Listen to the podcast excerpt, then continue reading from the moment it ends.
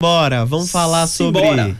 aquele assunto que a gente estava conversando antes do, do bloco começar sobre tabagismo, porque é a, a, quantidade de, de tabagistas aqui no Brasil vem caindo, mas a situação ainda é preocupante. Não apenas por causa do índice nacional de 9,8% de fumantes com 18 anos ou mais, viu? Mas também em relação ao uso de cigarros eletrônicos aqui no país, especialmente entre jovens e adolescentes, que vem crescendo cada dia mais, mesmo que sua comercialização seja proibida. É, João, e além do cigarro clássico, né, outras formas de consumo do tabaco devem ser combatidas, como charuto, fumo de rolo e também os cigarros eletrônicos. Um estudo do Instituto Nacional do Câncer publicado este ano, mostra que o uso de cigarro eletrônico aumenta em mais de três vezes o risco de experimentação do cigarro convencional e mais de quatro vezes o uso, o risco, né, do uso do cigarro tradicional. Lá em 2019, segundo a pesquisa nacional de saúde, 0,6% da população já utilizava dispositivos eletrônicos para fumar aqui no país. É isso, Sérgio. Sobre esse assunto a gente bate papo agora com o médico pneumologista e coordenador da Comissão Científica de Tabagismo, lá da Sociedade Brasileira de Pneumologia e Tisiologia, o doutor Paulo Correia. Doutor, bom bater papo com o senhor aqui para a Bahia, em especial aqui para a Feira de Santana. Quero agradecer a sua atenção e falar com a gente, viu, doutor Paulo? Imagina, é um prazer, o prazer é todo nosso estar falando com, com vocês e com seus ouvintes. Ô doutor, como é que o senhor observa esse avanço né, dessa modalidade aqui no Brasil do cigarro eletrônico, doutor? É, a gente tem que. É, a gente é um país que não, não sabe de história, está condenado a repetir os seus próprios erros. Então, assim, a, a própria história da indústria taba da tabageira, do, do cigarro, ela é feita assim. É, primeiro, o cigarro não tinha filtro. E aí venderam o cigarro de filtro como um cigarro seguro. Depois o cigarro com filtro não, não, não era seguro e aí passou a ser o cigarro de baixos teores. E depois passou a ser isso e passou aquilo. Então o cigarro eletrônico é mais uma de, desses engodos. Muitos mitos que é muito importante a gente estar tá é, desconstruindo nesse bate-papo. O primeiro mito é que o cigarro eletrônico não tem nicotina, que é só vapor de água. É mentira. Os cigarros eletrônicos têm nicotina. Ninguém fuma alguma coisa é nicotina. A nicotina tem, ela atinge rapidamente o cérebro e ela provoca uma chuva de neurotransmissores no cérebro. Uma outra coisa é que, então, além, assim, ah, não tem outras substâncias químicas pode não haver combustão, mas existem substâncias químicas, não existem as mesmas substâncias e na mesma quantidade que o cigarro. Algumas até não existem, por exemplo, o cigarro convencional tem monóxido de carbono, o cigarro eletrônico não tem. O que, que o cigarro eletrônico é? Eles arrumaram um jeito de fazer a nicotina líquida e aí ele, ele tem algumas gorduras, propileno glicol, glicerina é, vegetal, que faz um aerossol disso. A nicotina está nessas, nessas gotículas de aerossol. Então existe nicotina sim e alguns dispositivos eles têm quantidades de nicotina elevadíssimas. Por exemplo, entre os jovens, eu não sei como é que está aí na Bahia, até queria que você me falar, o cigarro Ju aqui em Minas é uma coqueluche e, é, e o, o, cigarro um pod de, de, cigarro Ju tem mais ou menos o equivalente a três maços em termos de nicotina. Doutor, e qual a principal diferença entre o cigarro comum e o eletrônico, né? Em relação à a, a, a, saúde, os dois fazem mal, né? Como o senhor já bem colocou, porque as pessoas ficam, ah, não estou fumando um cigarro tradicional, agora tô no cigarro eletrônico, é saudável. Já vi colegas, amigos que fumam esse tal do, do eletrônico aí e dizem, não, faz mal não, aqui tá tranquilo. Faz mal do mesmo é jeito. É verdade. É, existe, a, a, gente escuta isso no nosso dia a dia também, de amigos e, a, e nós somos médicos nos consultórios. De fato, o que acontece é que a, que a pessoa está substituindo a nicotina por outra forma de administração de nicotina. Então, assim, é, ninguém para de fumar fumando, não é verdade? Então, assim, se eu estou fumando cigarro eletrônico, eu estou fumando. E, de fato, agora que já tem um tempo que os cigarros eletrônicos estão disponíveis, se começou a ter, a ter estudos de mais tempo, porque existiam até propagandas, existiram até estudos que foram feitos, por exemplo, na Inglaterra, falando que cigarro eletrônico ajudaria a pessoa a parar de fumar. O que os estudos mostram é que não só a pessoa não para de fumar, como ela fica fazendo o chamado uso dual ou uso duplo. Isso tem sido cada vez mais comum a gente a gente encontrar, inclusive no consultório. Ah, doutor Paulo, é um amigo, um vizinho, um parente me falou que esse cigarro e tal não tem monóxido de carbono, que era bonzinho, não sei o que lá, mas ele não fede, ele não é igual ao cigarro convencional, mas ele tem substâncias químicas e também a, a gente sabe, assim, já de estudos em ratos e tudo mais, já existem evidências de câncer de pulmão e de bexiga, existem efeitos respiratórios, né? Existe uma síndrome respiratória aguda grave que chama EVALI, que ela tava, ela acabou sendo eclipsada pela pandemia da Covid, mas estava tendo um número excessivo de casos. Existem também partículas muito pequenas, né? É, partículas que a gente chama de ultrafinas, então, o risco cardiovascular desses produtos também é aumentado. O que nós médicos não conseguimos falar ainda para as pessoas é assim: é a extensão, a totalidade, a magnitude dos, dos riscos para a saúde. Mas que eles existem, não tem dúvida que existem. Então, assim, uma mensagem para as pessoas que, que nos escutam: se você está com um cigarro tradicional, é, procure seu médico para tentar parar com. É, pelos medicamentos normais. Não procure cigarro eletrônico para parar, que você não vai parar o cigarro convencional e você vai também ficar com o outro. Uma coisa que acontece muito em jovem no Brasil também é que o nível de experimentação de narguilé tem sido muito grande. No Nordeste, a experimentação é um pouco menor do que na região no Sul, Sudeste e Centro-Oeste mas é, como, é, como existe uma globalização cognitiva, tem a própria mídia, as reportagens, isso acaba chegando. Como é que está a situação aí específica da, de Feira de Santana? O que, que vocês têm visto? Tem esses bares temáticos, são muito comuns, por exemplo, São Paulo, Rio, Brasília, BH. Como é que vocês estão, como é que está isso aí? Olha, doutor, que também a gente tá nessa mesma onda, viu? A gente também tem bares assim, temáticos. Isso também acontece uhum. aqui em Feira de Santana. Não é à toa que a gente tá como. A gente é a segunda cidade do estado, né? E tem uma uhum. região metropolitana grande, cidades que, que é, a população acaba tendo a população flutuante de mais de um milhão de pessoas e também está presente aqui, né, Sérgio de Sales, nesse bate-papo com o doutor Paulo, Sérgio. Doutor, muito boa noite. Pegando esse gancho, né, que o senhor é, puxou sobre o narguilé, a gente sabe, né, que assim como o cigarro eletrônico, ele também caiu no gosto das pessoas, né, por conta dessas essências, é, os aromas, os sabores que podem passar a impressão, né, de que esses vaporizadores eles não sejam prejudici prejudiciais de fato. Porém, doutor, esses atrativos, eles ajudam em alguma coisa ou eles só acabam mascarando os efeitos para quem faz uso? Exatamente. O que acontece é que, digamos assim, a embalagem ficou, ficou melhor.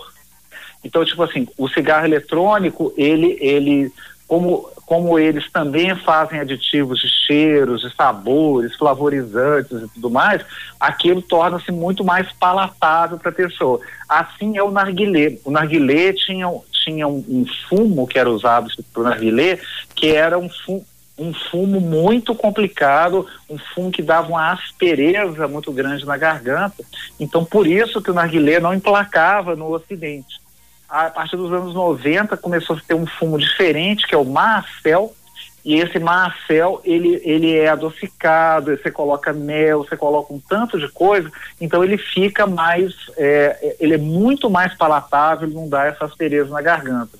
Outra coisa é que também ele passa pela água, tem um, tem um vaso, ele passa pela água, e ao passar pela água ele é meio resfriado e meio que tem aquela coisa, os, os fumantes narguilé acham que passou na água, tá bento, não tem substância química mais, não tem nicotina, tem tudo, né? A única coisa que faz é que ele, ao passar pela água, a fumaça é é, ela é resfriada. Mas existe, inclusive, na Covid, a questão da transmissão, né? Porque se você está passando de boca em boca e a mão está tá, tá passando ali, você tem a chance de transmissão de doenças é, infecciosas, além da Covid. Já foi pego na Inglaterra recentemente, no final do ano passado, foi publicado uma revista de enfermagem, um surto de cachumba. Cachumba é um vírus também e é, é, o que dá a, a, irritação na parótida, né? Que é uma glândula que a gente tem é, na face que ajuda na, na, digestão. Então isso foi uma festa. O narguilé tem aquele tem aquele aspecto que as pessoas se juntam, né? Para é meio cachimbo da paz, assim as pessoas juntam para conversar, beber e tudo mais. E aí vai passando aquilo de boca em boca. É, e aí o cara socializou com mais seis pessoas e aí o sistema de epidemiologia, de busca de casos, foi lá atrás de todas as pessoas e todas as pessoas tinham se infectado. Um outro aspecto que tem acontecido no Brasil também, que é uma pouco estudada, mas que já está trazendo preocupação para a gente, é que muitos usuários têm colocado, ao invés de colocar água, eles têm colocado bebidas alcoólicas, geralmente bebidas alcoólicas fortes, como uísque, vodka, cachaça. E aí tem os riscos próprios, inclusive de explosão, né? Assim, é, é, até interessante a gente a gente ver no YouTube, por exemplo, que tem os usuários fazendo apologia e tem um usuário lá assim que faça da forma certa. Então coloque gelo no meio do álcool, que aí não vai explodir. Então tem esse tipo de coisa. E a gente também não sabe o que, que a vaporização do próprio álcool pode fazer.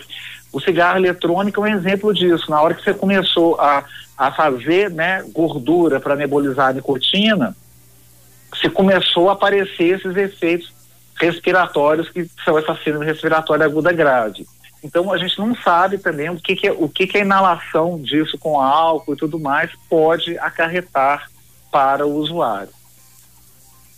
Doutor, aqui João França, tô, tem uma pergunta em relação a esse assunto é, mais sobre os fumantes passivos, porque geralmente em festas, quando aconteciam, né, pessoas que faziam uso aí dos, que fazem uso do cigarro eletrônico, acreditam que não precisam ir para um espaço externo, aberto, para poder fazer o uso. E aí acabam uhum. soltando aquela fumaça que é muito mais intensa e se dissipa com muito mais facilidade no ambiente, perto de outras pessoas. O efeito dessa fumaça para quem está perto é danoso tanto quanto do cigarro convencional? Também é danoso. Os estudos já mostraram, então assim, as mesmas regulamentações que se aplicam para o cigarro combustível tradicional devem ser usadas para os cigarros eletrônicos. Então, é, é, inclusive, assim, tem, tem pessoas que podem ter crise de asma, né? Lembra que as pessoas, é, a, a, o cigarro eletrônico a, tem partículas muito finas então, essas partículas muito finas podem provocar crises de asma, podem provocar ataques do coração, infartos. Então, assim, não é seguro e as pessoas não devem. Hoje em dia se tem um, um conhecimento muito maior a respeito dos malefícios do tabagismo passivo. Então, o tabagismo passivo, por exemplo, já tem estudos para que vocês tenham uma ideia, a própria maconha pode ter efeitos de tabagismo passivo e pode fazer com que a pessoa. A pessoa pode estar só lá na turminha, os amigos estão fumando maconha e ele está lá perto. Então, assim, ele sendo asmático, ele pode ter, por exemplo, crise de asma por causa da, dos, né, da fumaça da maconha que está rolando perto dele doutor, palavras do doutor Paulo Correia, pneumologista, Joana Morbeck, aqui nesse bate-papo com a gente. Doutor, boa noite. Muita gente não sabe, mas o cigarro eletrônico, ele tem a sua venda proibida, né? O porquê que isso aconteceu? É, a, o cigarro eletrônico, algumas é, coisas importantes o Ministério da Saúde tem feito, né, e o INCA, que é o coordenador da Política Nacional, tem feito.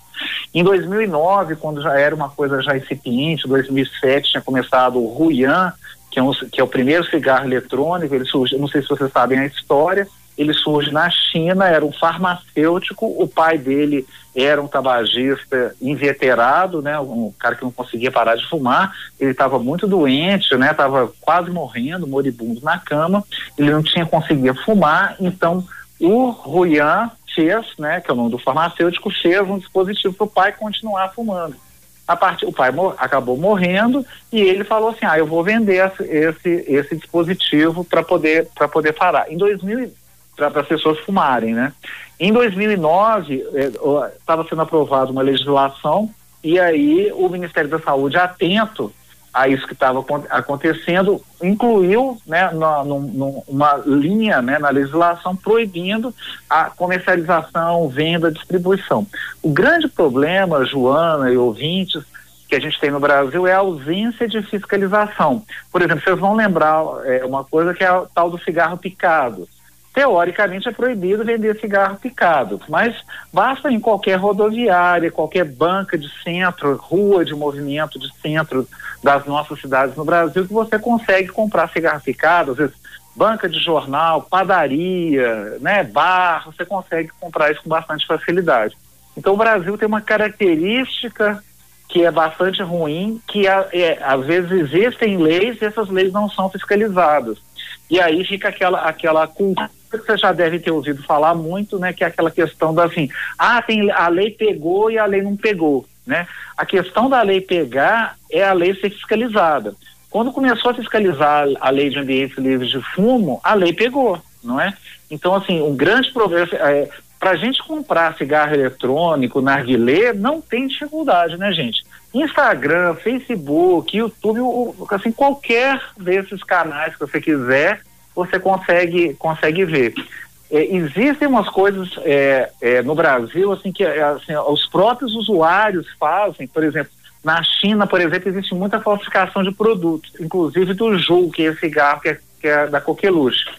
Então, um, é, um usuário postou né, numa dessas redes sociais mostrando que ele tinha comprado da China e ele coloca a cor, né? Você vê nitidamente os produtos são distintos, a cor do produto, o líquido é de, é, é de cor, né, de viscosidade, de aspecto bastante diferente. Então, quando é, existe todo é, esse comércio ilegal né, que está acontecendo, comprando um produto de qualidade assim. O cigarro eletrônico já não é seguro. Agora, imagina, você está comendo uma coisa não segura e você não sabe o que, que, tem lá dentro. Porque no cigarro eletrônico, gente, tem muito metal, tem muitas outras coisas. Então, se isso é feito assim, mesmo ele ele normal, digamos assim, já, já, é, já é um problema. Imagina feito assim no fundo de quintal, uma coisa desse tipo. Então isso é uma, é uma outra preocupação. Então, no Brasil a gente deveria, existe agora, né, a Anvisa está num, num, num, dilema, tá abrir um processo de consulta pública para ver se vai regular, né, se vai autorizar a comercialização de cigarros eletrônicos é uma sugestão assim, para a sociedade de uma forma geral. A gente já tem bastante problema com com o cigarro convencional, né? O cigarro eletrônico não veio para resolver, ele vai se adicionar né, a, a essa carga de, de doenças, de sofrimento que as, pessoas, que as pessoas vão ter.